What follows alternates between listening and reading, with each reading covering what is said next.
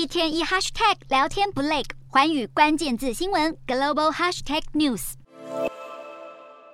在加拿大安大略省万景市的这处社区，不只有一般住家，隐身的可能还有中国秘密设置的海外警察局，就连便利商店也被指出不单纯。西班牙非政府组织保护卫士先前发表报告，揭露中国在全球二十一个国家设立多达五十四处海外警察局，包括荷兰、英国、法国、德国、美国以及加拿大等，目的是要追踪以及恐吓中国在海外的异议分子。各国已经展开调查，并且陆续要求关闭这些侵犯他国主权的海外非法警察局。而在纽约的中国警察服务站，还曾经被宣扬为“海外一一零”，但在风声鹤唳之际。这个服务站似乎已经停摆，人员不见踪影，联络电话也被切断。主管民主与人权事务的美国国务次卿泽雅曾经警告，中国跨国镇压影响的范围以及频率日益增加。泽雅表示，中国针对美国境内各种团体的跨国非法长臂镇压，已经损害美中关系。他警告中国此举令人无法接受，而且必须停止。中国持续将黑手伸向全球，也让各国更加提高警觉。